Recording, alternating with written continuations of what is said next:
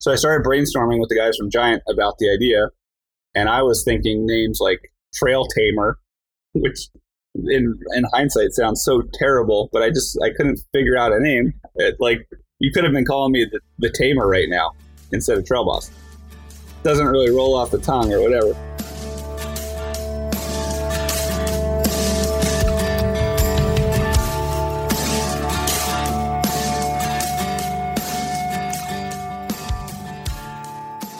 Welcome to Trail Effect episode 23. I am your host, Josh Blum. Trail Effect is a show that dives into the stories behind trails, the communities that embrace trails, and the people who rely on trails as a way of life. The goal of this show is to turn the stories you will hear from our guests into useful knowledge that can be applied to your community while providing some entertaining and inspirational content. Guests on Trail Effect include trail builders, board members, community leaders, volunteers, and regular people who really enjoy trails. For episode 23, we bring you Jeff Lenosky. Jeff has been a staple in the world of mountain biking since the mid 90s. Jeff provides some great historical context for the sport of mountain biking. Jeff talks about the unlikely breaks that has gotten him to where he is today and his never settle for results outlook on life. We also discuss what makes a great mountain bike community and close with the amazing partnerships that Jeff has within the industry. Support for Trail Effect comes from Smith's Bike Shop in La Crosse, Wisconsin. Smith's is a full service bike shop that is a retailer for Trek Bicycle Company and Salsa Cycles. Smith's also has a full line of components and accessories from Bontrager and other various companies. For more information about Smith's Bike Shop, go to www.smithsbikes.com. Special thanks goes out to Ben Welnak of Mountain Bike Radio for supporting this podcast and to the people who have shared their time and knowledge. Without this, we would not have these stories to tell. This podcast is an Evolution Trail Services production. For more information about Evolution Trail Services, go to www.evotrails.com.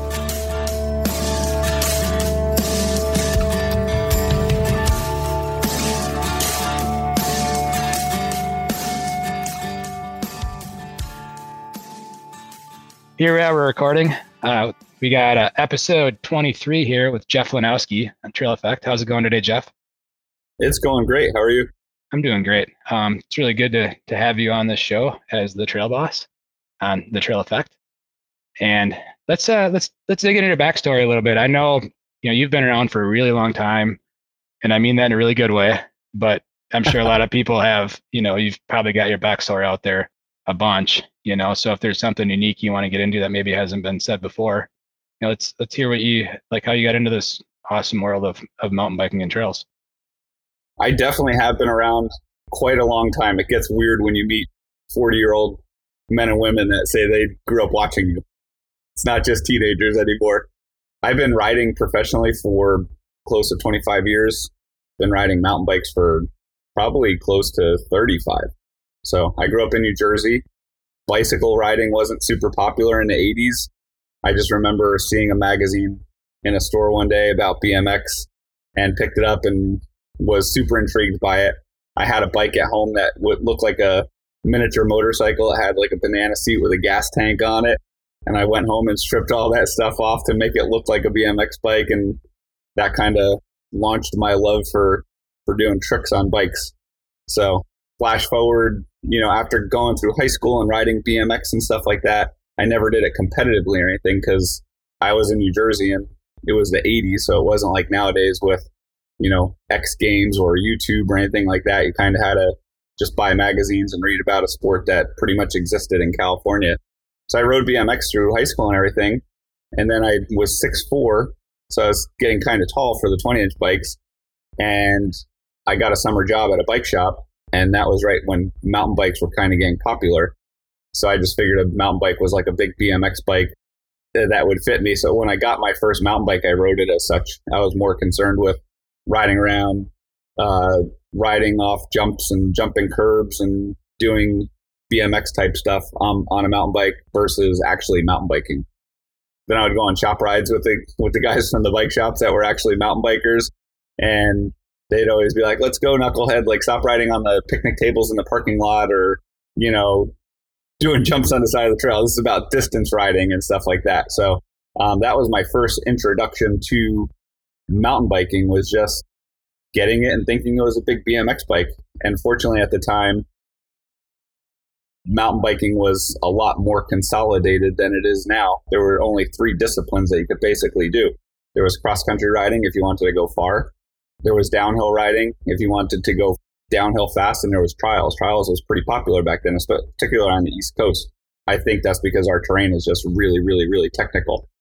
So as I got into mountain biking a little bit more and I'd go to events with people or guys that would work at the bike shop would race or anything like that, I became aware of mountain bike trials as an option because on the East Coast it was super common to have cross country races and trials.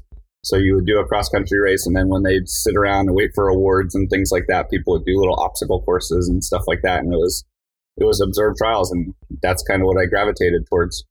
So, what was your first mountain bike? Uh, my first my first mountain bike was something that I just got off a buddy, and I had that for about two or three weeks until I actually bought one. And so, so if you're we're being super technical, it was basically a brand called General, which was out of the East Coast, and it was like a pull out of the garbage kind of bicycle that I just threw together and rode for like two or three weeks until I like uh, tried out the concept of are mountain bikes fun or not. Um, the second I got on one, it seemed awesome and I really liked it. So then I purchased my first mountain bike through the bike shop, and that was a GT Karakoram. That's a classic first bike for sure. It's a classic first bike. It was a GT dealer. It was I think it was probably bike of the year in like 1985 or something ridiculous. And I remember it was like, you know, buying it at the bike shop, it was like $550 or something like that, which was an insane amount of money for a 17, 18 year old kid for a bike. But I got on that general that we pulled out of the garbage and I really liked it and decided to plunk down and, and get a mountain bike. Yeah. So you went there, you obviously, you know, when you went into trials a lot. Did you still do uh, cross country and downhill at the same time since there was the three disciplines then? I did. So um, that bike that I got was the summer before I went to college. So then I took that mountain bike and went to East Stroudsburg University, um, which was only an hour away, but it was right on the Delaware Water Gap. And it's kind of interesting now because that's one of my favorite places to ride now. It's completely different trail system and everything, but you ride remnants of what I rode 30 years ago in college. But um, I did. I got into cross country riding. I got into downhill and and trials. Most of my time was spent just riding around campus, jumping on benches and stairs and stuff like that. So trials was always what I was best at. But I did do cross country and downhill. I was always six four and stuff like that, and you know, bigger dude. So I would race expert or pro at downhill or expert or pro at trials, and then I would you know, hop in sport class cross country races and stuff like that early on because I just didn't have the fitness and I like doing tricks and jumps and stuff like that. Um, I did that all through college. Um, my senior year is when I randomly decided to take a trip to Traverse City, Michigan to compete in the NORBA National Championships. And it just so happened that Traverse City is not an area with tons of technical terrain and stuff like that. So that national championship was pretty much all man made stuff. So if anybody's listening to the show and they're not familiar with trials, we keep talking about trials. Trials is the discipline of mountain biking where it doesn't matter how far you go or how fast you go, it's just about riding technical terrain. So uh, a trials course might only be 50 to 100 yards long, but within that 50 to 100 yards long, there's a continuous ribbon on the right to make sure you stay in bounds, and a continuous ribbon on the left to make sure you stay in bounds. And and back then it was up and over rocks and logs and streams and anything that they could basically route you over that would be super difficult to ride. So back back then, a beginner beginner trials course just might be a normal section of trail. Uh, an intermediate section of a trials course might be literally a section of the cross country course that a lot of people would walk and then an expert pro course would be, you name it, rocks, logs, whatever. So that's what trials is if anybody's listening to it and, they, and they're wondering what the heck we're even talking about. So when we went to Traverse City that year, it's basically super sandy terrain and everything. So there's no rocks or logs to be found. This this national championship was held in a small park downtown Traverse City, and it was all giant electrical spools and cars and picnic tables and all man-made stuff, which is basically all I rode on at college all the time. So I ended up winning the national championship. I think it was my pretty much my first ever like year of doing pro competitions. I totally didn't expect it, but I was just good at doing big bunny hops and stuff like that. I lacked the the nuance that a more experienced rider would have. You know, the fine technical skills on wet slippery surfaces, but if it was do a big bunny hop or do a big jump or a big drop, like I had that totally down. So I won the national championship. and went back to college, finished that last year. And that's when I, you know, I always grew up in New Jersey wishing that I could be a professional bike rider, thinking it would be cool. But living in New Jersey, that seemed like the most far fetched idea of, you know, ever. It wasn't even, you know, nowadays with YouTube and stuff like that, it's probably a little bit more conceivable for a 20 year old kid to say they want to be a professional mountain bike rider because mountain biking is pretty established and your parents could see it places and stuff like that. We're talking the days where when I dropped the idea on my parents that I had just finished college and I wanted to become a professional mountain bike rider in a sport that was super small, especially on the East Coast, like it was non existent. That idea pretty much hit like a lead balloon. It, it was not well received. Um, so uh, I've always been a pretty conservative dude. So I finished college. I, you know, would send out literally Xerox resumes, which is also funny how much the sport has changed.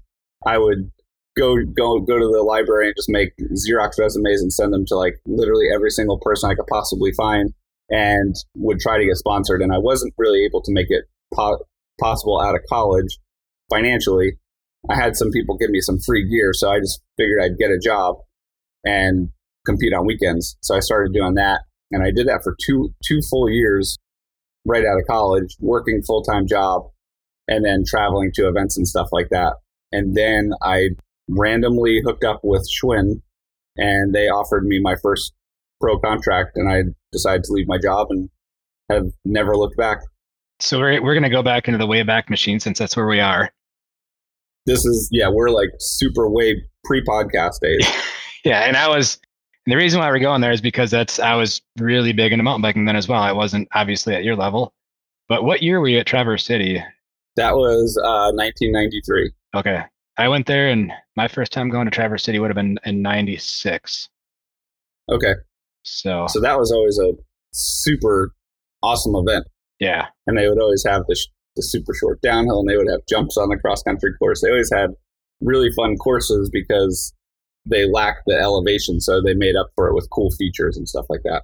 Yeah, and when you went with Schwinn, was that around the time that Schwinn was actually connected with Yeti? It was actually before that. Okay. So that that's how long I've been mountain biking. I so the story goes, I think it was it was 95 because it was 2 years after I graduated college and I was working. I would still continue my my quest of sending out sponsorship proposals and resumes all day every day the cool thing about having a full time job is now I don't have to go to the library anymore. I can go and and make them on the company's copier.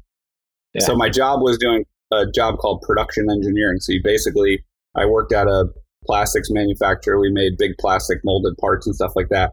And I would walk around with a clipboard all day and make sure that the machines were keeping fast cycle times and stuff like that.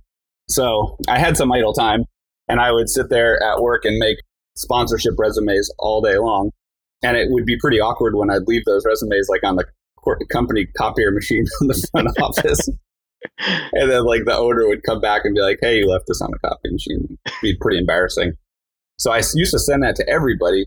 And I sent one to Trek and talked to a guy, Dave Maurer, who I still still buddies with in the industry years and years and years later. But Trek was the first main major company to offer me anything, and they offered me a OCLV trial frame to use for trials. Which, if you used to ride back then, you'd know that in hindsight that would have been a terrible idea. Trying to ride trials on one of those bikes, and then a Y bike to race downhill because I was also racing pro downhill at the time.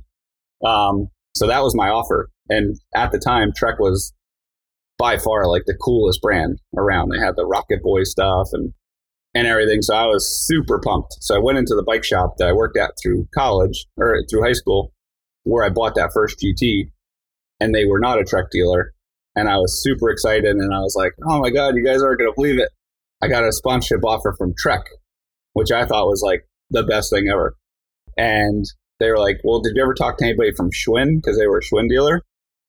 And like I, I grew up you know, dreaming of having a Schwinn Sting one day. That was like the coolest BMX bike ever prior to that when I was a kid and whatever. So I was aware of Schwinn, but Schwinn wasn't cool in the mountain bike world yet. So I was like, no, dude, I'm, I'm riding for Trek. This is like the, the coolest thing ever. And they're like, hold on, just before you take that, let us make one call to the guys at Schwinn. And I had already called Schwinn, but this was literally when I didn't know anybody. So you would just cold call people and you were, you were working against the tides because trials wasn't super popular. The only person doing trials in the, you know, publicly or that anybody knew of was Hans Rey. Mm-hmm. Um, and he was already really good at marketing it, but trials as a competitive sport was super small. So I had reached out to Schwinn. I would have to cold call people. I'd have to try to explain to them who I was and whatever. So it was a lot of cold calling. They they took my call and said they weren't interested in whatever. So when the bike shop said they were going to follow up, I didn't really have high hopes. Um, but now looking back, they were a huge Schwinn dealer, and I'm sure that Schwinn just did it as a solid. The guy who gave me my first sponsorship offer at Schwinn is now at Pearl Izumi, so it's kind of come full circle 30 oh, years wow. later, or something like that. Um, but Schwinn offered me two complete bikes. So that was a much, much, much better uh, sponsorship offer. So I was like, heck yeah, I guess I'm not riding for Trek. I'm going to ride for Schwinn because it's a complete bike for trials and a complete bike for downhill. So I did that.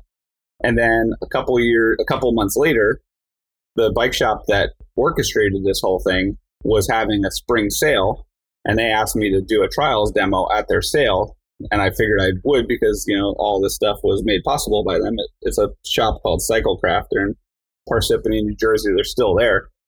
So I was doing a mountain bike trials demo, and then the guys from Schwinn happened to be in New York City because the five borough bike tour was going on, which is a big uh, bicycle ride through all the five boroughs of New York City.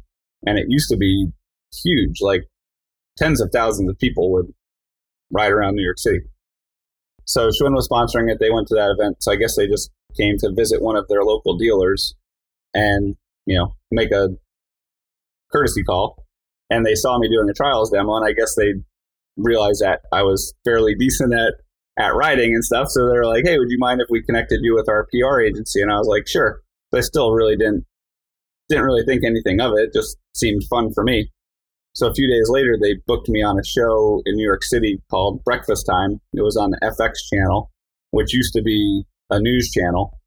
Now it's kind of just like some weird movies and stuff. Secondary, yeah, movies and uh, a couple TV series and stuff like that. But FX was, I guess, I don't know, I might get canceled, but it was a precursor to Fox News or something back in the day or something. Probably less uh, politically biased though. And it was Tom Bergeron was the host, which is kind of funny, the Dancing with the Stars guy. so I went on there and did a mountain bike trials demonstration, and it went great.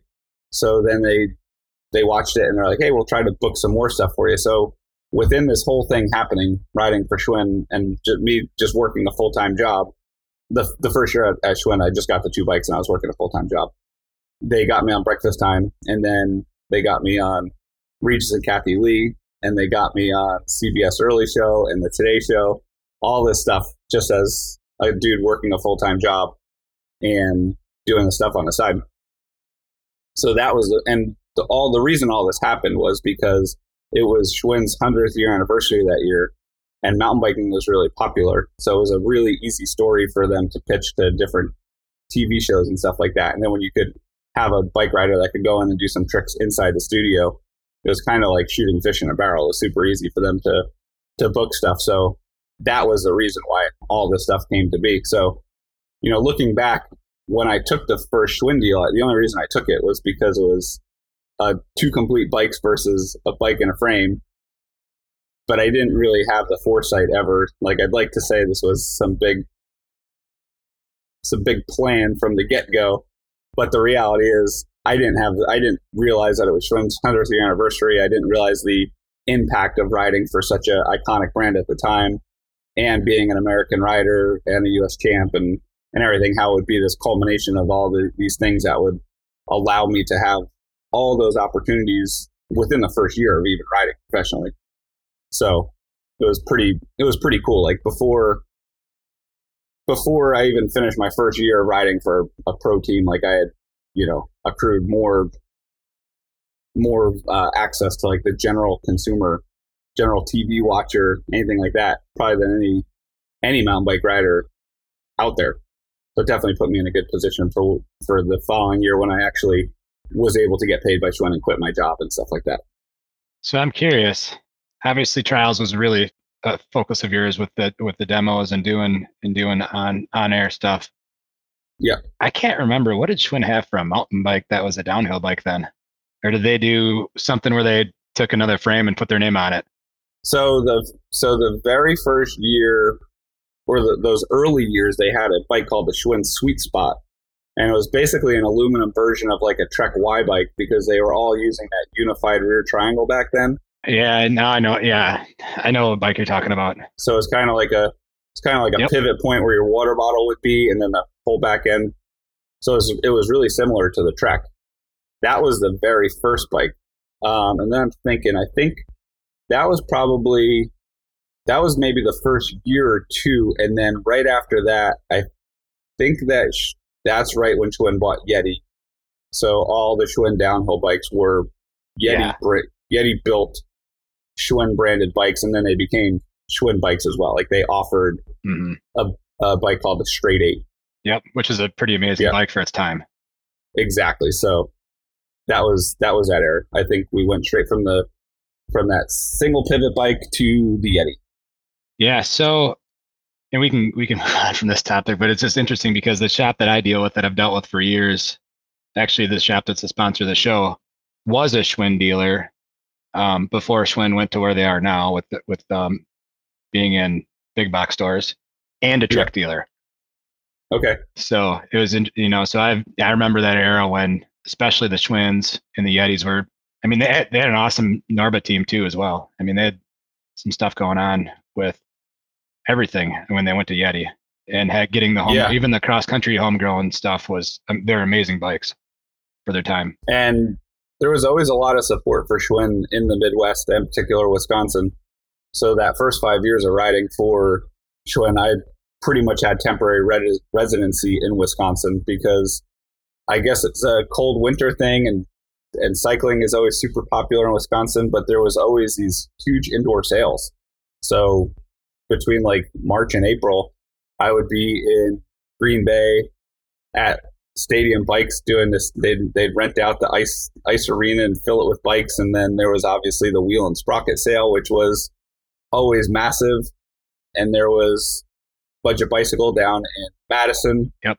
So all these dealers would always have these annual sales, and it would be a couple weekends apart, where they'd all rent out these stadiums and set up thousands of bikes, and every year they'd sell through them, and every year I'd go and wonder like all right, everybody in Wisconsin has to have a bike by now. Like, I can't imagine that they're going to sell more bikes, and every year they'd sell more and more bikes.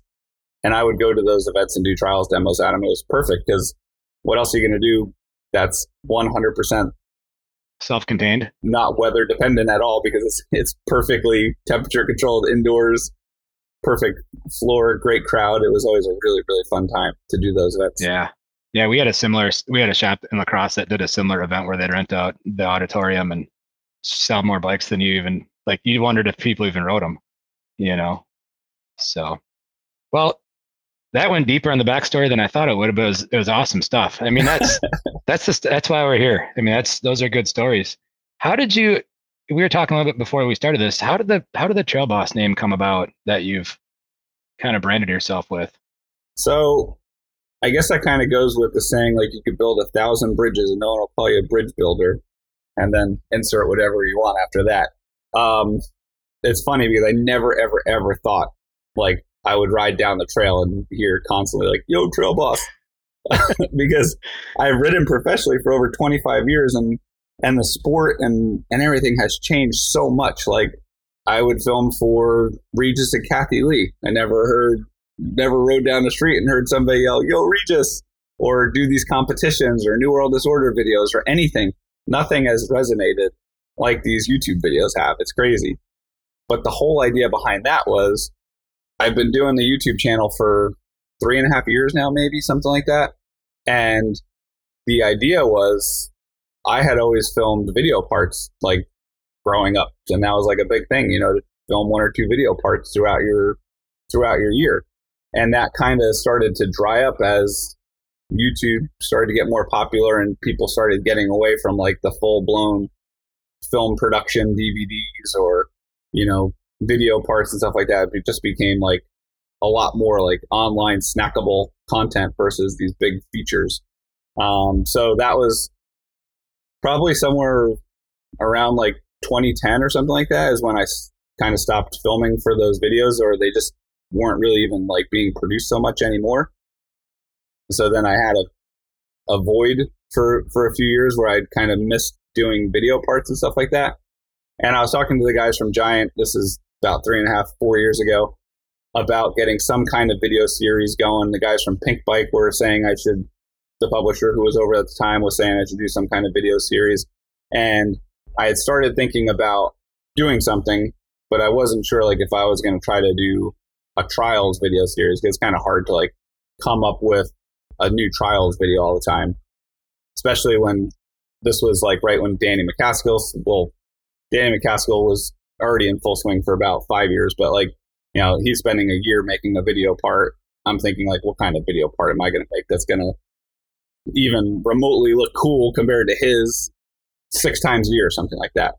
And I was also getting into trail biking a ton back then. Like I I had just finished riding racing enduro, so I was really into trail riding. I really liked doing technical stuff. It, it, you know, I had this trials background.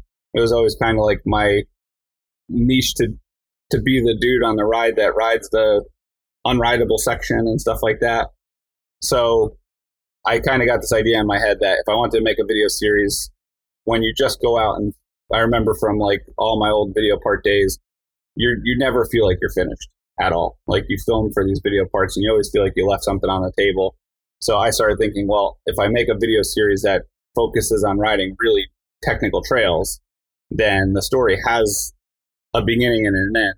And you just have to like write what happens in the middle. But then there's no like, oh, I should have done two more back wheel hops or an extra bunny hop. Like once you ride the trail, it's over and it's a nice, concise package that has a start and an end. And the story is just ride, trying to ride this unrideable trail. So that was my idea. I was going to make a video series where I tried to find iconic trails that people had trouble riding and then make a video of me riding it and try to give some tips and stuff like that.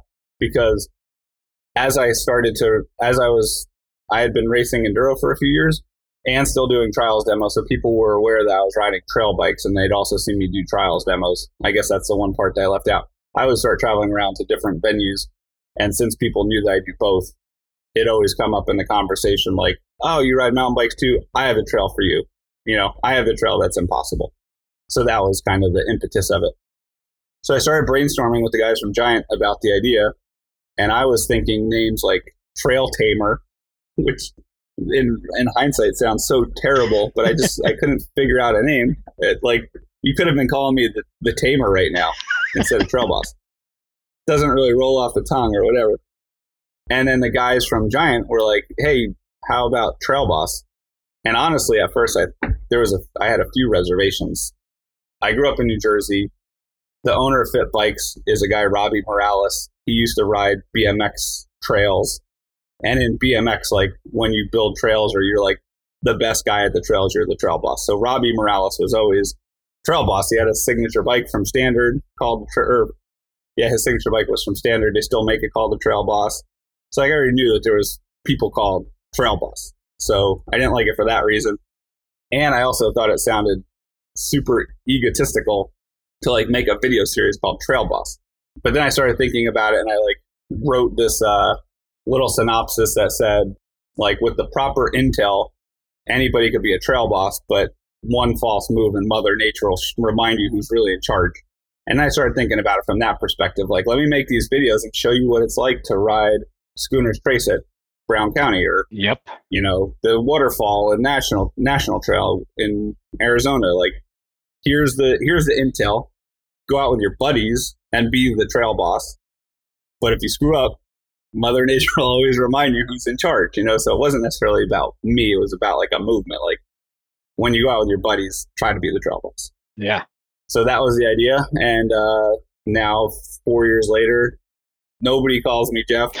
if, if it's like, you know, somebody you run into on the trail, I don't even know if people know my name. They're just like, what's up, trail boss? So it's kind of funny. Yeah. Well, it's taken off for sure. And it's especially, you know, in, in the world we live in now, you know, we, I think, I mean, for me personally, I started consuming a lot more YouTube content in the last year than I ever have. In the last year, 100%. I mean, it's, which is good. You know, we needed, we needed a, a distraction, you know, so. But we kind of talked about how you went from a little bit, how you went from your content or from your athlete competitive side of things. You're still an athlete to your content creator side. Talk a little bit about Enduro. I'd, let's go there a little bit and how that, you know, because Enduro obviously has now gotten to probably be one of the most popular, if not the most popular um, discipline, if you want to call it that, just mainly because it's like mountain biking. What, you yeah. know, what do you, how'd that go with you in the early days and how, what did you think of it as Enduro was getting going? So I got into the Enduro thing, like you said, kind of in its infancy a little bit. And I guess it's been about 11 years now. So up until 11 years ago, I was still pretty heavily into the dirt jumping thing, the street trials, all that kind of stuff. And then 11 years ago, uh, actually, yeah, it was 11 years ago, probably last month, I was messing around with my good friend Aaron Chase at his house. And we were doing some jumps in the snow. It was like we had a bunch of snow that winter we had a warm day, so we shoveled out a jump and we were hitting the jump in the snow and having a blast. And as the day got warmer, the snow, the ground started getting softer, and I hit the jump. I came up a little bit short, and I just jumped over the handlebars like I always would have, but I just landed weird and broke my leg. So it was a really bad break. I broke my tib fib, and I was off the bike from February till I think May. So pretty long time. I think it was about 12 weeks or 10 weeks non weight bearing. So when I got back on my bike, I got on my mountain bike more for rehab and stuff like that. That's how like seems like everybody gets into cycling in general. Yeah, for sure. Is through that. I had always like I grew up riding cross country and downhill and whatever, but then obviously in that middle part of my career, I was pretty much only dirt jumping and riding trials and stuff like that. So I always enjoyed riding that stuff, but it's just a matter of time and things like that. I just wasn't doing it as often. So now I break my leg, I come back. I can't just get on my bike and do trial stuff. I can't go do dirt jumping because my leg was healed, but I couldn't, you know, try to do some wall ride and bomb drop down from eight feet or whatever. So, so cross country riding allowed me to like get out on my bike and get moving and stuff like that. And it was a little bit more low risk. And then I started doing some photo shoots for Fox at the time and things like that because I, I needed to do, you know, fulfill my obligations and everything. So then I kind of felt like, huh, if I'm to like be in these photo shoots riding a trail bike, I feel, I, like honestly, I was like, I, I feel washed up as like the the trials rider if I just start doing like trail riding photo shoots. So it's probably just like a insecurity ego thing. I was like, well, if I'm going to be in photo shoots, I better at least race. I had never like I hadn't raced in 15 years or whatever, you know. So then I just went on like the full full board training program and basically trained full time like I was an enduro rider back then, which nobody really knew what that was. I was like full training cross country enduro guy at the time. And that fall I started racing because there was a bunch of enduros popping up and they're they're quite a bit different than they were now. They're basically a lot more like similar to Super D at the time, or which used to exist back in the day. So, I mean, enduro tracks now are basically downhill tracks. Back then, they were a lot smoother than downhill tracks. There would be climbs in the middle of an enduro stage, so it was a little bit more like XC-ish than it is now. But I just like dove headfirst into the enduro thing and started racing, and I did okay that fall. And then I just went into the next season and started training and would race a bunch of enduros because at the time I wasn't really filming for videos anymore because they didn't really exist. You know, nobody was really making DVDs or anymore or stuff like that. Um, the only thing I was really doing was trials demos, and it's gets kind of boring if you like. I really always loved doing trials demos. It's fun to interact with the crowd and whatever, but like I always liked practicing for something or training for something. When I first started, it would you know I would do trials demos and stuff, but you're always training for a competition. And then even with the, when I was filming for the mountain bike videos and stuff like that, I would start off the season with like a list of stuff I wanted to get in my video part that year. So I always felt like I was training for something, like chasing a particular goal. And then when all that stuff stopped, and you know, the couple years leading up to my breaking my leg, it was just going out and just shredding with your buddies. I don't even know, like it wasn't really there wasn't YouTube and there wasn't video parts. You were just doing it to do it, and then I would do a mountain bike trials demo. But there was like no real reason to try hard other than the fact that you're just trying hard. But like you weren't training for anything.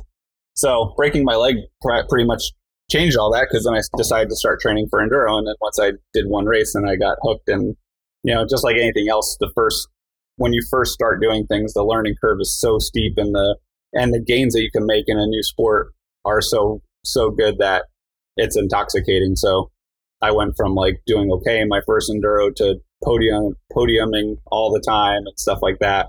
So it was something that I really enjoyed. I probably did that for about five years, something like that.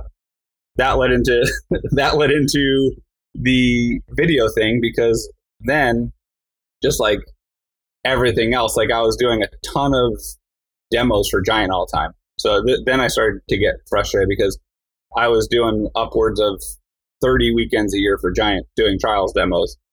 So that's super time consuming. And uh, it was basically one of the things that led to the split with them was it was just super time consuming and I was doing a ton of stuff that like it was fun, but I was getting to the point where I'd rather go out and ride with people and interact and do stuff like that than go do grand openings for new stores. It just wasn't really that fun anymore.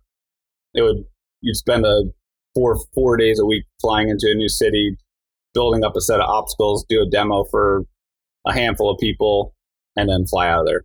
So it wasn't giving me a lot of time to train for enduro too. So I decided to stop racing enduro because if I wasn't training for it, you can't do well against because now now we're like five to ten years into enduro and people are super serious. So the last year I raced enduro, I did really well on the East Coast, and then I just didn't have the time to train, and and it's kind of ridiculous to think that you're just gonna like do do 30 trials demos a year and then hop in a pro enduro and do well. It's like disrespectful to the other guys that are like training their butts off. Um, so then I started thinking of like, well, what can I do on my trail bike that's could keep me visible, and then that led to to doing the, the Trail Blast video series. Yeah. So traveling, you brought that up. That's probably one of my favorite things to do with mountain biking is be able, being able to go to different places. What what are some of the places that you found that you really are kind of the go that you really regularly go back to, or they're always kind of in the back of your mind about wanting to get back there? Um, in places that really kind of resonate well with you as far as your riding style and just places you have a lot of fun at. So my favorite place to ride is any place where there's like crux moves, if that makes any kind of sense. I would prefer to ride a technical hill climb with four giant step ups in it, you know, or four like real technical features that are really make or break type things than a relentless like rocky climb with say softball size loose rocks or something like that. They're both difficult in their own right, but I'd rather I don't really like the death by a thousand cuts trails. I want to like have three or four moves that you either make or you're or you're not. Versus like because with my mindset, I'm I'm never happy if I don't clean an entire trail. So I'd rather save up those save up those moves for like four big moves and then try to ride something where just like relentless and there's like a hundred things that can make you make a tiny mistake.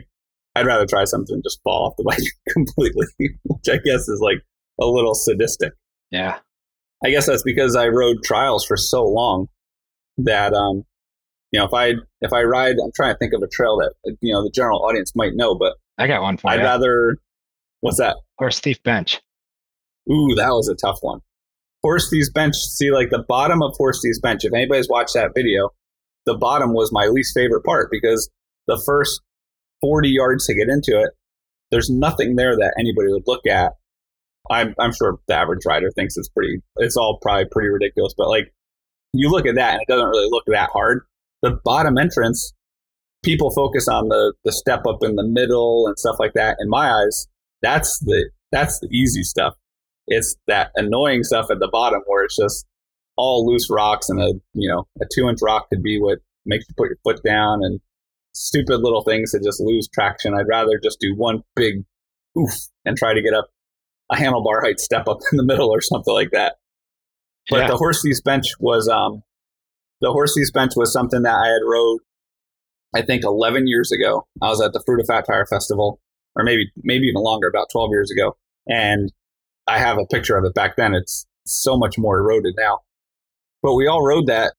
We all dropped into Horsey's bench and we rode it. And then when we all came out, I was joking about how it'd be cool to climb up it, and I I tried it a handful of times back then, and it was completely impossible.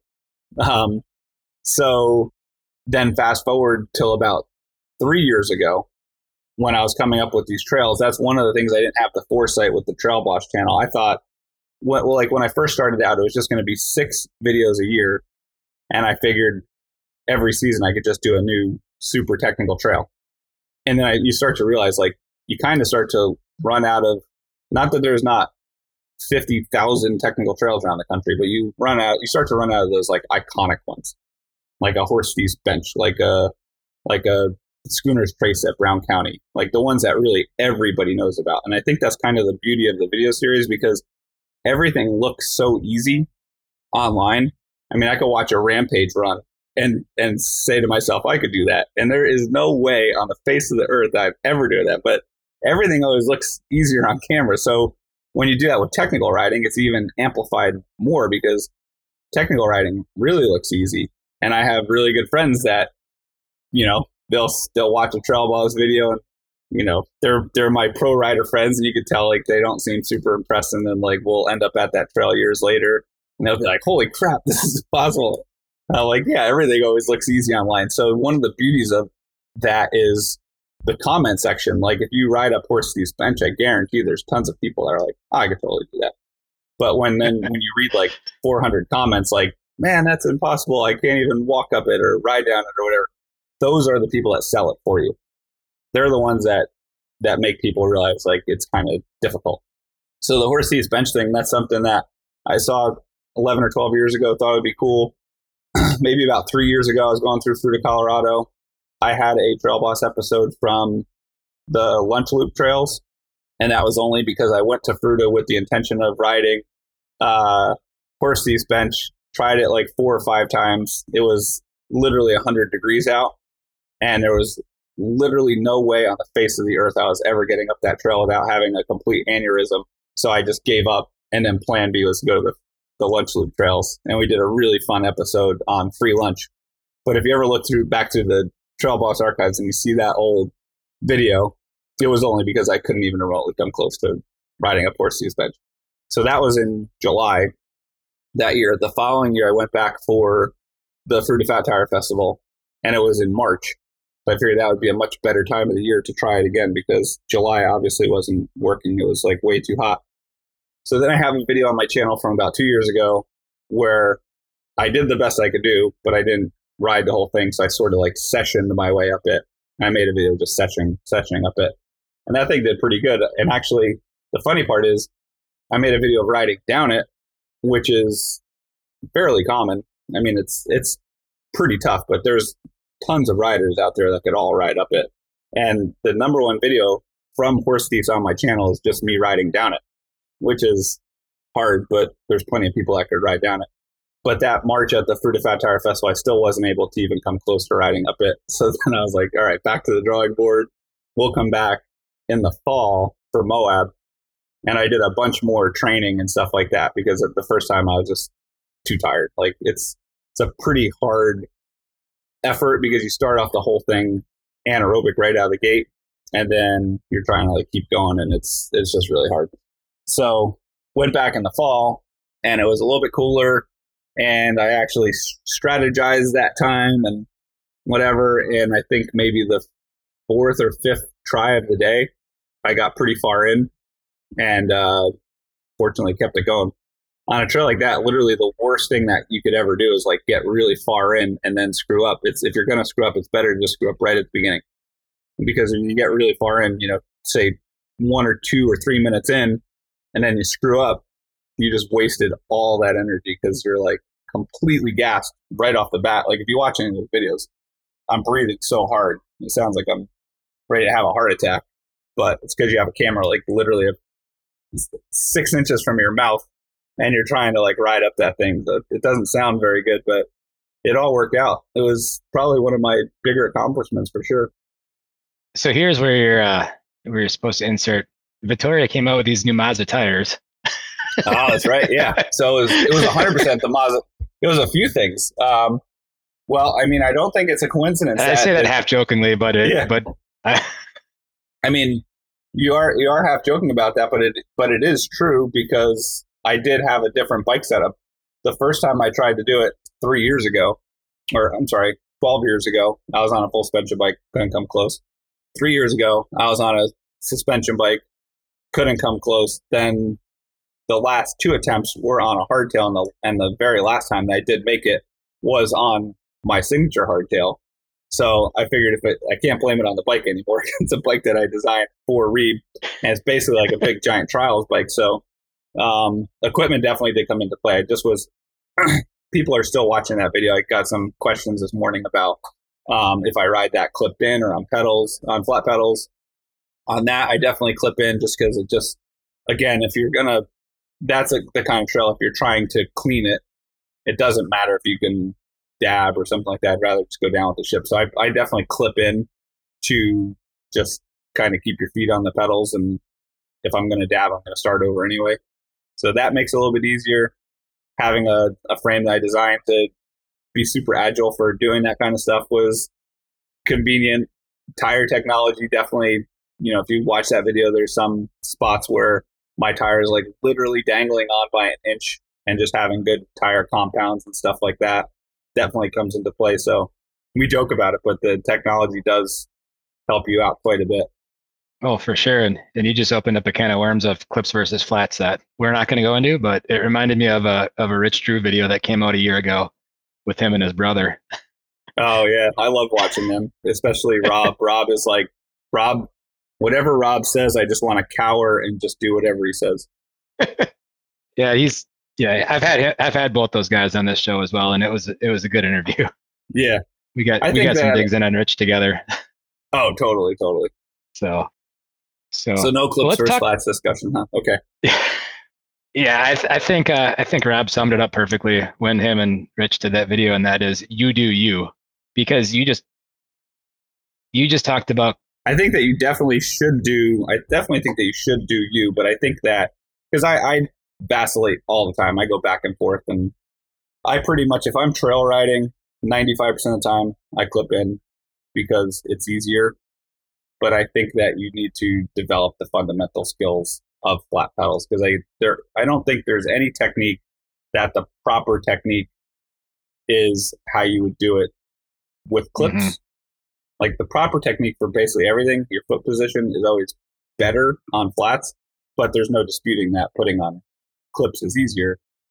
So I think that you should go out and play and learn how to control your bike on flats. But riding a super technical trail with baby head size rocks and stuff like that, it's annoying on flats. Like there's no reason to torture yourself.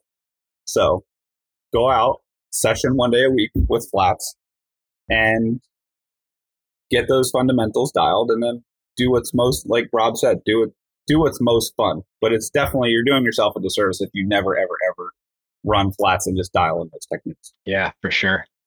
Yeah, it's when I met Braden Bringhurst a, a year ago in Bentonville just by chance. I was actually surprised to see what he's doing is always on clips. Yeah. For the technical climbing, it's definitely he's a power climber too. So he's always sprinting into things, powering up those climbs and stuff like that. So for him, it's pretty important. Yeah. Let's get into some communities. You know, I know before we uh when we as we were trying to connect with this over email, you said you had just got back from Knoxville, um, and you've made comments on your YouTube channel about Knoxville being like one of your favorite places to go. Let's talk about that a little bit. Yeah. Um, Knoxville was a really pleasant surprise. I had gone to Bentonville to ride with Rich Mhm. and the guys from Lone Wolf, and we kind of just that was the idea of the trip was to go to Bentonville, and then afterwards, Drew, who's the publisher of the Lone Wolf website, needed to go to Nashville. I needed to go back to New Jersey through Pisgah National Forest, and Knoxville just happened to be on the way. And I'd been hearing a bunch of stuff from about Knoxville, and one of my buddies, Night I'd with uh, I'd Ride, was building a stuff a lot of that stuff, So I knew that it had potential to be good, but I just never was able to really get to Knoxville. So when Drew needed to head east to go to Nashville and I needed to go right through Knoxville, I just threw it out there like, hey, let's hit Knoxville on the way and just check it out. And we rolled in, and this was after five days of Bentonville, which, as far as like machine built flow trails, pretty darn good. We rolled into Knoxville and were completely floored with how awesome everything was. And unfortunately, it was only one day. So that that was November, and immediately afterwards, it was like full bore. I got to get back to Knoxville. So then we planned a trip for January with some buddies down to Florida, but the weather just didn't cooperate. We were going to hit Knoxville on the way down. It didn't cooperate. Then we were going to hit Knoxville on the way up. Weather didn't cooperate. So this time we decided to go a little bit later. So we went March a couple weeks ago, and it was really, really awesome. Awesome people. It's one of the, it's a really cool place. Like you go there and you just feel like you are a local right off the bat. Everybody's super nice. I think that uh, Baker's Creek Preserve definitely has a lot to do with that. It's like such a community feel at the bottom. It's like a big parking lot with play zones and stuff like that, and everybody just kind of hangs out. It's super friendly. And then the amount of trails that they have with the proximity to the urban area is super unique and is really cool. I've seen I've seen a lot of kids out there on brand new mountain bikes, and you talk to them, and the whole reason they got those bikes is because of Baker's opening. So it's pretty awesome to like see that connection and see it actually getting people out on the bikes and, and experiencing the sport. Yeah, we've seen that, especially. I mean, I've been to Bentonville. Usually, I usually go two, three times a year. It's 10 hours from where I live, especially this time of the year.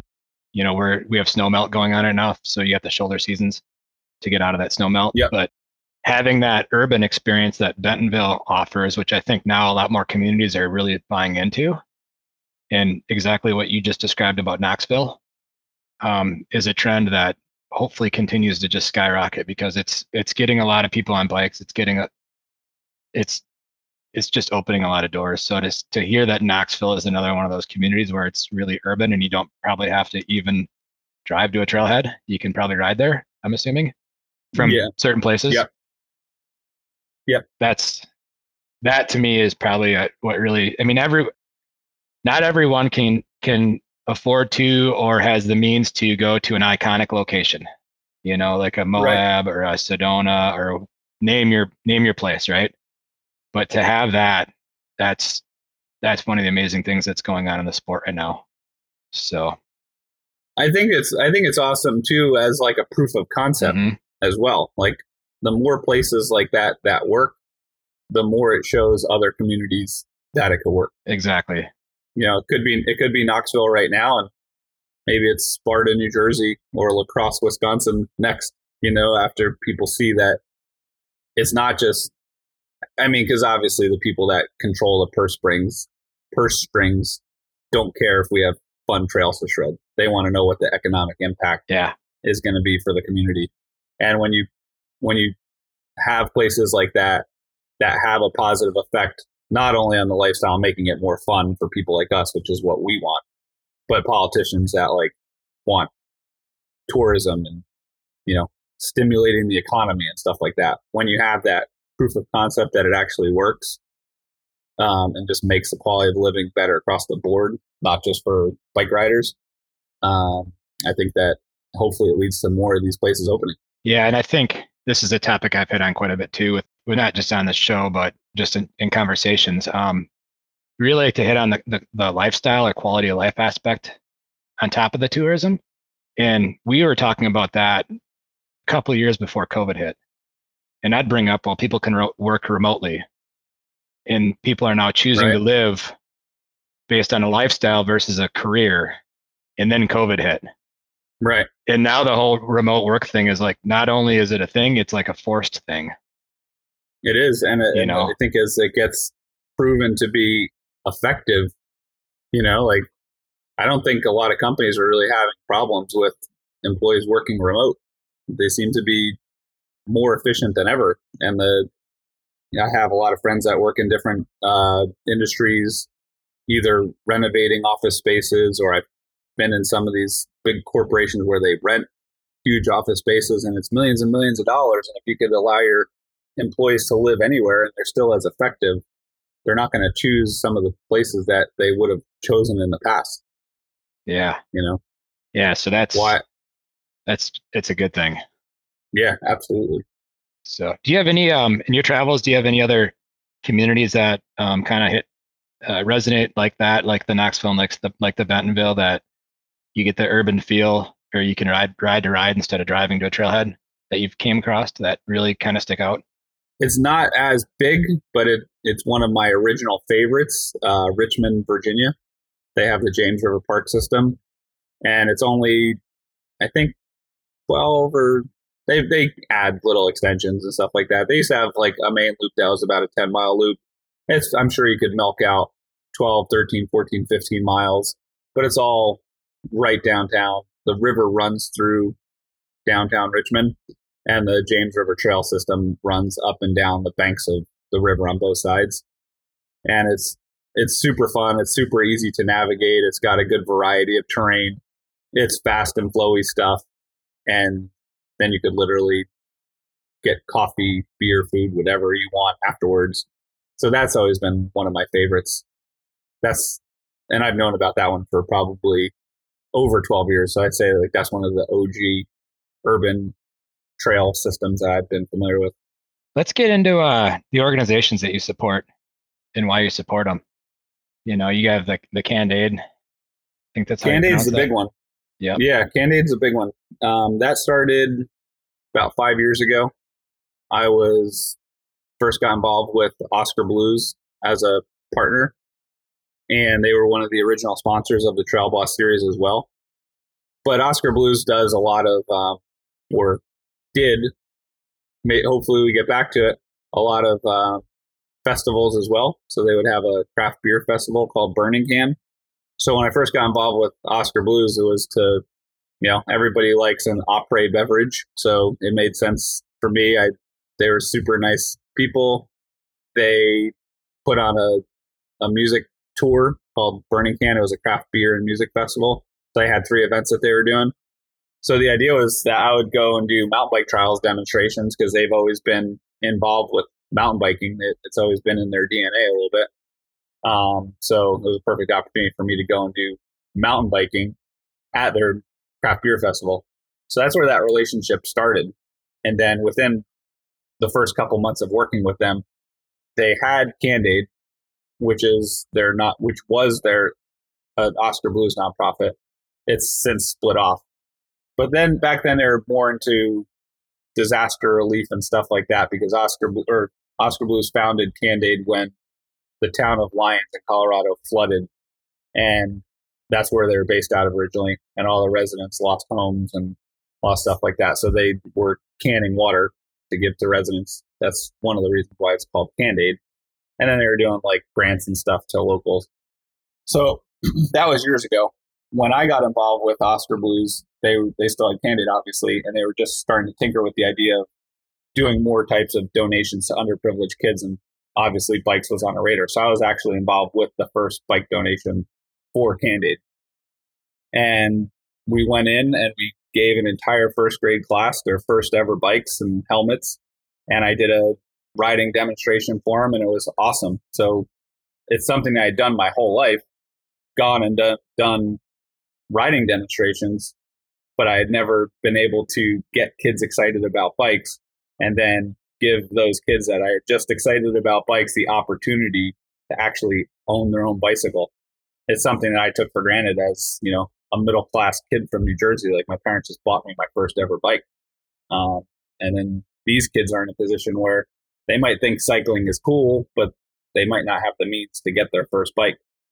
So the first event I did, I was instantly hooked. It was like the coolest thing I'd probably ever done in my career was being able to see the look on these kids' faces and give them their first bike. And it's been super rewarding. It's been the organization I've worked with for uh, close to five years now. And there's been a handful of places where we've donated bikes that I've gone back to for other reasons. And you talk to these kids a year or two later, and they're still riding bikes, which is really awesome because a lot of times you go in, you give the bikes, and then you never go back. So you wonder, like, did it catch on? Are these kids actually riding bikes? did it have an impact? And I've been lucky enough to go back to some of these places and see that it truly does have an impact. Like they really are riding their bikes. The, their faces light up to tell you how they've been riding the bike ever since you gave it to them and stuff like that. So pretty awesome. Yeah. So you brought up Oskar Blues. Yeah. Which is another one of your people that you work with. And where I'm going with that is Reeb. Yep. So let's talk about Reeb a little bit and maybe your other uh, other people that support you do this. And the Reeb thing was was uh, something that a lot of people didn't see coming. It's something that I wouldn't have seen coming four years ago, whatever. Um, my whole professional career, I rode for Schwinn for five years, and then I rode for Giant for 17 years. And the last couple years with Giant, with the whole direct consumer model happening and Trek Giant specialized fighting for floor space at shops, you know, everybody has their different way of trying to shore up that distribution. And I think for a lot of those big brands, they all have different strategies without getting like into the bike industry too much. But you know, there's Trek own Trek completely owns the shops now, and Specialized will leverage you to carry a certain percentage of bikes if you want their bikes at all. And, and Giant's model was pushing the the GRP model, a Giant Retail Partner model.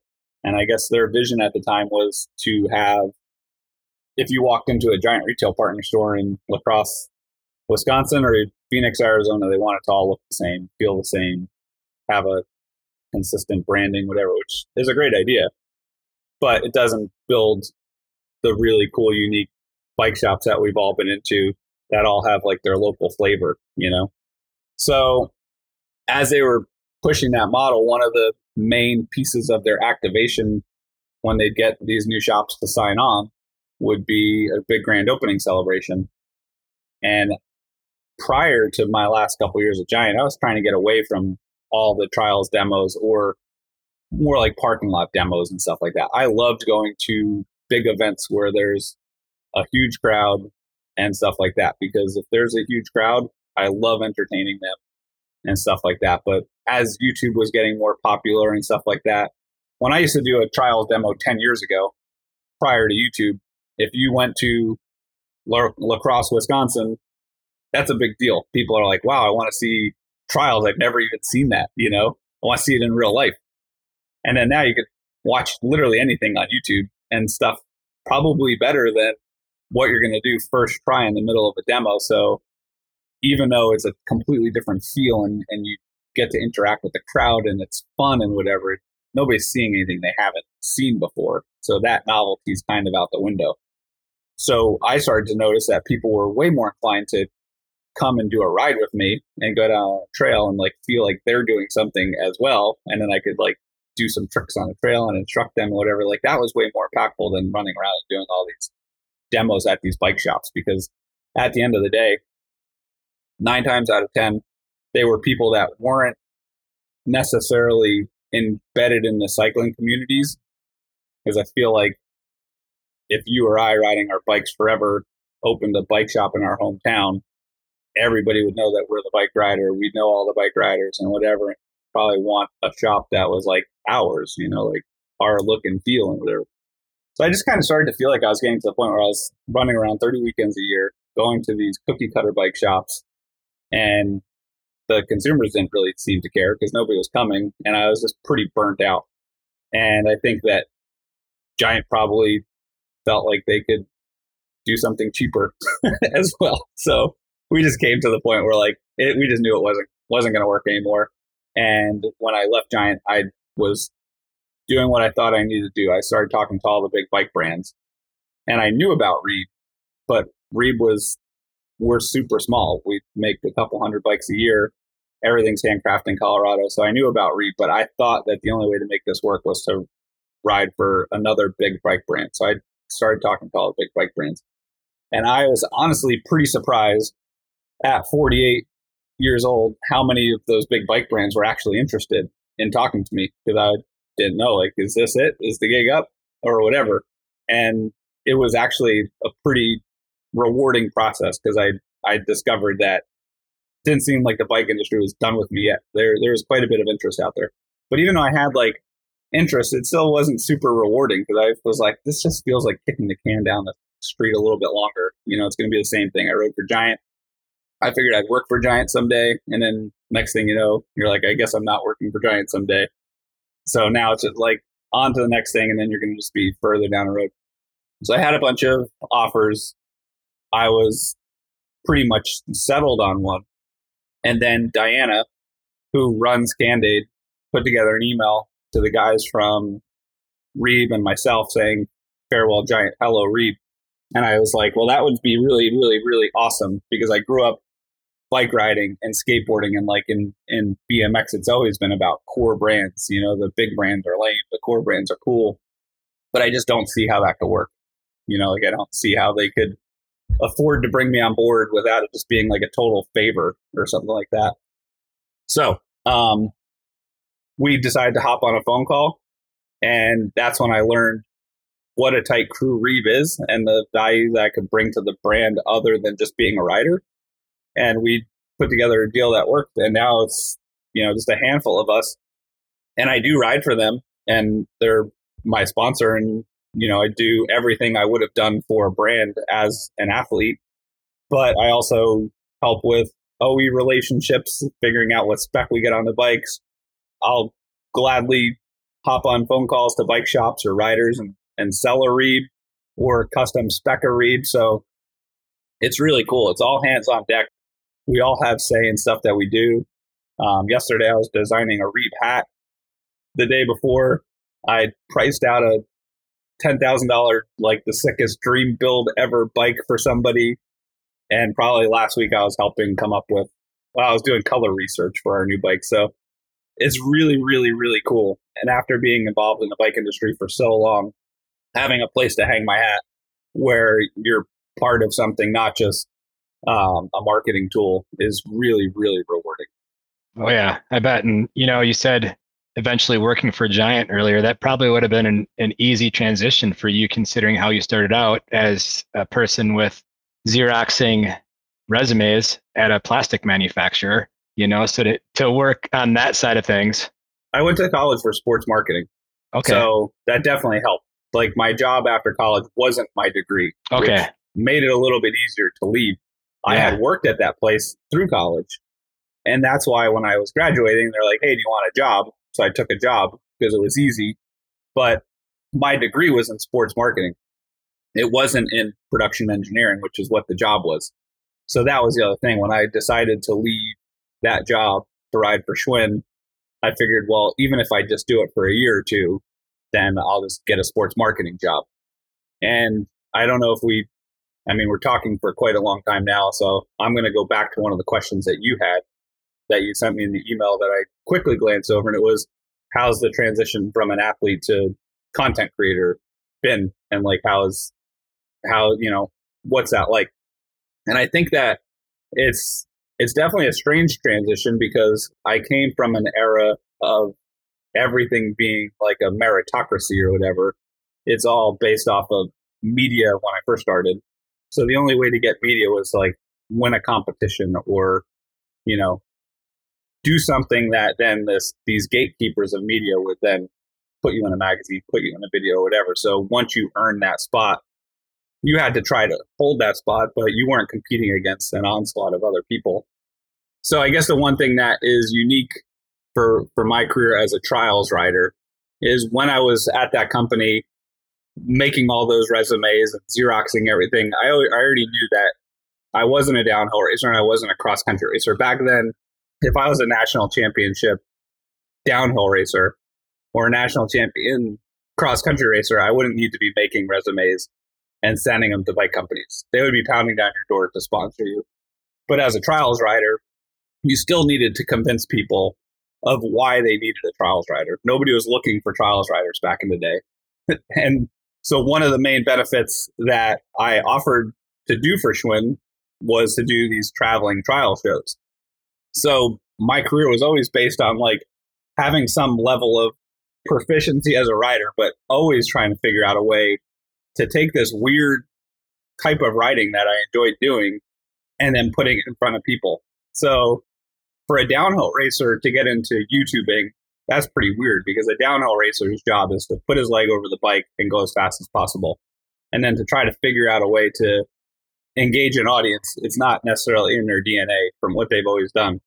But as a trials rider, I could win all the trials competitions in the world and nobody cared. They only cared about how many trials demos that you did. So that's a that's the one piece. That's the one piece a lot of my trials rider friends always missed. We would do competitions. They might win one, I might win one, whatever. But when they'd win a trials competition, they, they always thought they were at the finish line, and I always knew that that was the starting line. That's the one.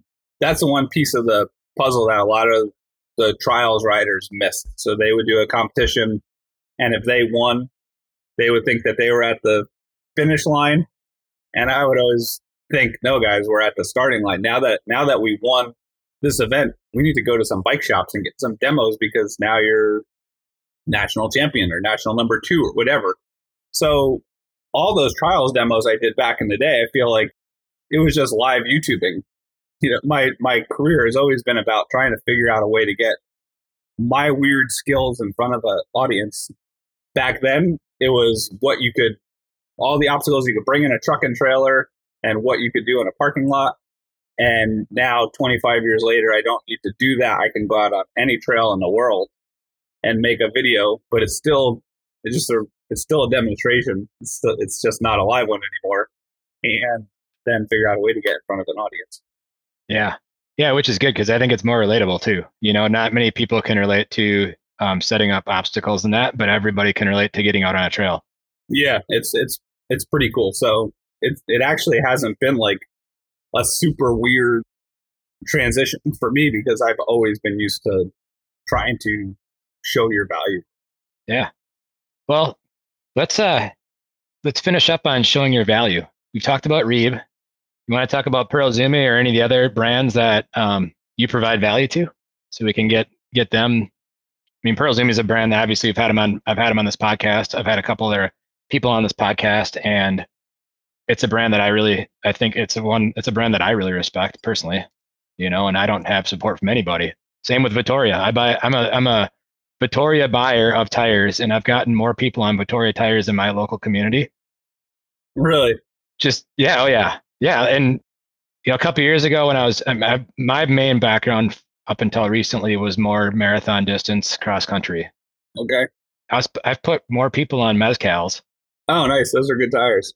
That they actually know, like other bike shops know, if they see a tire track in the ground that it's a mezcal, they know where that rider ride, where they get their stuff, what shop that comes from. Nice. That's awesome. this is pretty funny, you know. But yeah, let's talk about you know your your people, your your companies. Yeah. So basically, when I put together my new program, I guess it's almost going on. This is the third year now. I didn't start with a completely clean slate because I did have some partners that have been partners for a really long time. So brands like Shimano and Vittoria have supported me for you know, five to 10 years at least. Um, and one of the things that I've always prided myself on and felt super, super fortunate was to be able to work with brands that I wanted to to work with and like whose products that I really liked using. I never really had to do something for the money. I did that I think my third year on Schwinn. I took a tire deal for the money and I learned back then like it, it's not worth it. When you ride a bike for an entire year on stuff that you think sucks, it's just not worth it. It's not fun. You, you don't you don't ride as well. You don't have fun riding your bike. Is that when the Sharpie came out? Uh, no, I actually like. And I'm not talking to you specifically, yeah. but you'd see that back in the day. Like you'd see people sharpieing out sidewalls. Definitely for you know for for downhill racing and stuff like that, you could people would definitely sharpie stuff out. But for for trials riding and stuff like that, the, the tires weren't that bad for actual trials, but that's when we were starting to get into street riding as well. So it wasn't really worth like you could do it. It just sucked. Like it wasn't like I was not winning a street competition because street you just did it to do it. It wasn't like I was giving up results. I just like would go riding with my buddies and I'd be street riding on knobby tires it was basically because the brand only had one one type of tire. And so you you know, yeah. Maxxis at the time would have something for everybody, and and I had a knobby tire. If I was doing trials, it was great. If I was doing dirt jumping, it wasn't so great. If you're street riding, it wasn't so great. If you were cross country riding, it was pretty terrible. So I learned pretty early, don't don't do that. So, and the other cool thing is just from like riding forever, a lot of my sponsors I get to collaborate with now. So that's kind of a a blessing and a curse. Like with with Reeb, sometimes I'll go everything we make. We have stock geometries, but we make a lot of custom stuff. And I just got a new bike recently, and I spent months deliberating geometries and stuff like that. And then, and I'll just like rack my brain because I'm trying to come up with like the most perfect bike for me. And when you design the bike, if it sucks, you have nobody to blame but yourself. So you really got to nail it. And then I'll have friends sometimes and they're like, wow, that must be so awesome, like getting to design your own bike. And I'm like, you have no idea how hard it is because if somebody just hands you a bike and it sucks, you could convince yourself that maybe it's you, you know, maybe it's a you problem or I need to figure out how to ride this bike because it just it is what it is and you got to figure out how to ride it. If you design your own bike and you don't like it, then or or or if you can design anything, you're always going to wonder: Should I make the top too long? Should I make the chain stay shorter? Should I made the seat tube steeper? Like you question all that stuff in your head, so it's really, really, really hard to nail it. I feel like I did on my last bike, which is which is awesome. But it definitely is a different dynamic. Like when you design the bike and you have to nail it I feel like it's more pressure. But that's one of the cool things about working with Reeb. Like it's definitely like performing without a net. You really have to nail everything. And fortunately, on my hardtail, we I made the guys make me a few prototypes until I nailed it. Yeah, you gotta you gotta come up with it all in your head. So Reeb has been awesome. That's you know I never had the opportunity to have that much influence in a brand, and the cool thing about joining them is their bikes always were really really really awesome quality. So when I joined Reeb, I didn't have to try to convince anybody that the bikes were good. Everybody knew that the bikes, anybody that knew of Reeb knew that the bikes were good. The really cool thing was all I would hear all the time is, wow, I've never heard of them. You know, I got to check them out. And that's like, as a sponsored athlete, that's the best thing you could ever hear because when somebody says that, you know that the bikes are good. So you're not like cringing, like, oh, don't, don't look into it you're you're proud and you want them to look into it because everything they make has always been awesome. The first suspension bike I got from them, it was the best. It was literally the best bike I've ever ridden, and we've only made it better. And I got one of their stock hardtails, and I thought it was really cool. But there were some things I wanted to change.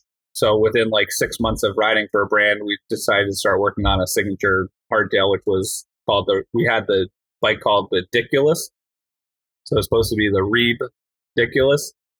And then I was like, let's take this thing and push it a little bit further. So we made the ridiculous. So my signature bike from Reeb is the ridiculous. And that's the one that I, I made them make me a handful of prototypes because the first one I just spitballed and it wasn't really quite right. And then the second one was pretty close. And then the third one, I totally nailed it. But like I said, that's when I would talk to friends and they'd be like, oh, it's so cool to design, you know, get to design anything. And I'm like, you don't understand the pressure. Every time those guys fire up the welding torch and I gave them a, a bad idea for a prototype, I feel bad, but we finally nailed it. And I could not be more stoked with that bike. I've been working with DVO for a few years. That's something that I carried over from Giant. And it, that was super important to me because when I switched to a new bike brand, I wanted to work with a partner that I knew would help us dial in the suspension perfect. So I didn't want to like switch to anybody new or or whatever. And the guys from DVO have been been great. They've they've helped us work with Reeb a little bit on shock tunes and things like that to just really make that bike as good as possible. So having a partner like that, they're right in Cal they're right in California. You could pick up the phone and talk to the shock tuners any time of day. Even as a consumer, it's it's pretty cool. Um, having that type of relationship has been awesome. Orange Seal came on board three years ago, and um, they've made a ton of this stuff possible. They're a sponsor of the YouTube series and channel and everything. So Orange Seal has been great. Uh, the last thing you want to do is get flat tires when you're out on the trail pretty much is a, a ride ruiner. So they've been great. Carried over some other partners like MRP for chain guides and stuff. That's been awesome.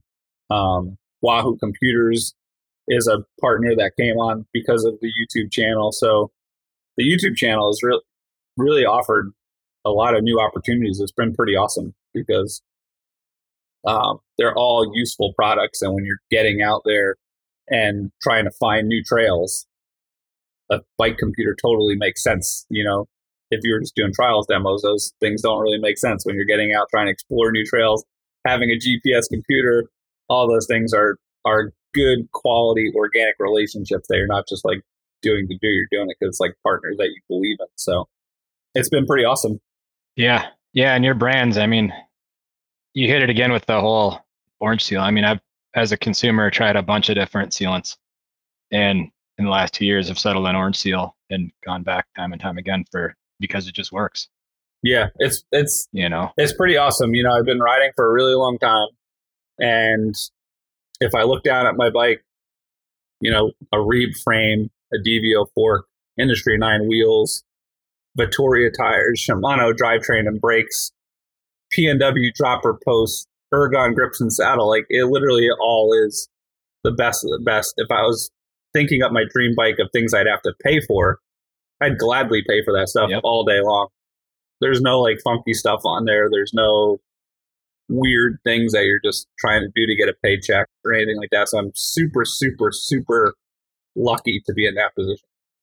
Yeah, and, and we didn't even really talk about Shimano. That's actually I switched my bike from a 2020 to a 2021, same exact model, same everything, same color. I did it only to get on new XTR and go from XX. Oh, nice. And one of the things I really like about what Shimano is doing now is that literally they're from Deore up to up to XTR. The quality of how it functions is totally there. Yeah. Sometimes I joke you know, with the guys at Shimano that they make the the lower end stuff too good.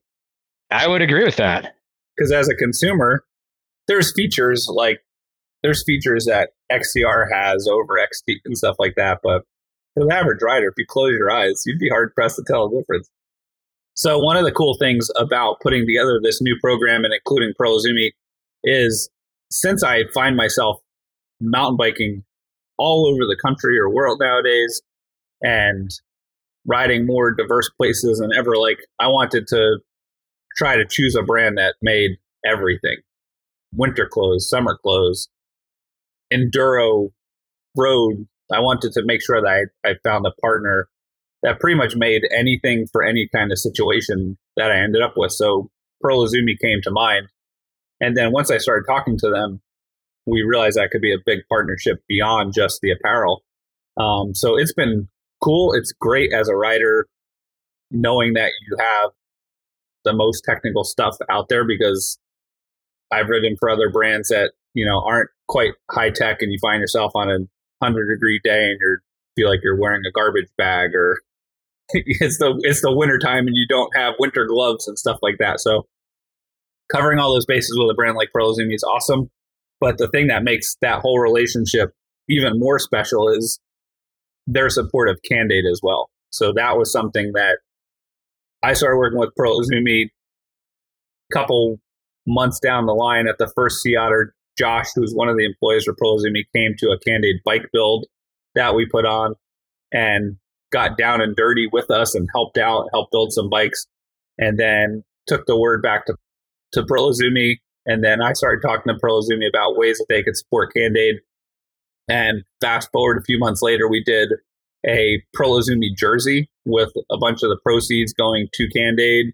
And they've done other grants at Can'd Aid. So just seeing that full circle, seeing them support initiatives that are so important to me and just the bike riding community in general plus making really good apparel and stuff like that. Those are the types of relationships that I really hold dear nowadays is when you could have good product, when you could actually get on the phone with product managers and designers and, and have some influence too. Now that I've been with the brand for this is my third year, I could even see elements of things that we talked about a year ago starting to come out, like 2023 product lines and stuff like that That's awesome. But then also when you go on the Pearl Izumi website and you see a Can'd Aid jersey that we all work together in collaboration. Can'd Aid, Taj Mahalik, a, a illustrator that I'm friends with, did the illustration for it. Seeing it on the Pearl Izumi website, like those are the things that are really, really cool and make those relationships way more rewarding than just cool gear. Yeah. Yeah. And you've, yeah, you're nailing it with all the, with all your supporters. And Pearl Izumi is definitely one of those brands. They, they put out good, they just put out really good stories about being on bikes too. Not even just mountain bikes, but Yep. all bikes. That's, that's me. I love anything with two wheels. I'm a little tall for a BMX bike, but Yeah. I'll get on one from time to time. But if it has two wheels, I want to I want to get on it and ride it. Road, gravel, mountain, whatever. Yeah. Awesome.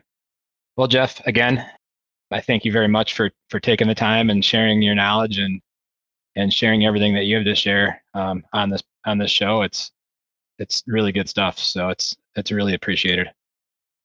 Cool. Well, thank you for having me, and I hope everybody enjoys listening to me babble on and on and on and on. Thank you very much for listening to the Jeff Lenosky interview. For next week's show, we will be featuring Angie Weston of the Radical Roots Mountain Bike Construction. This show will focus 100% on women and girls in mountain biking, along with how we can bring a more diverse, welcoming community to the world of mountain biking. If you like what you've heard, please take the time to share these shows with others.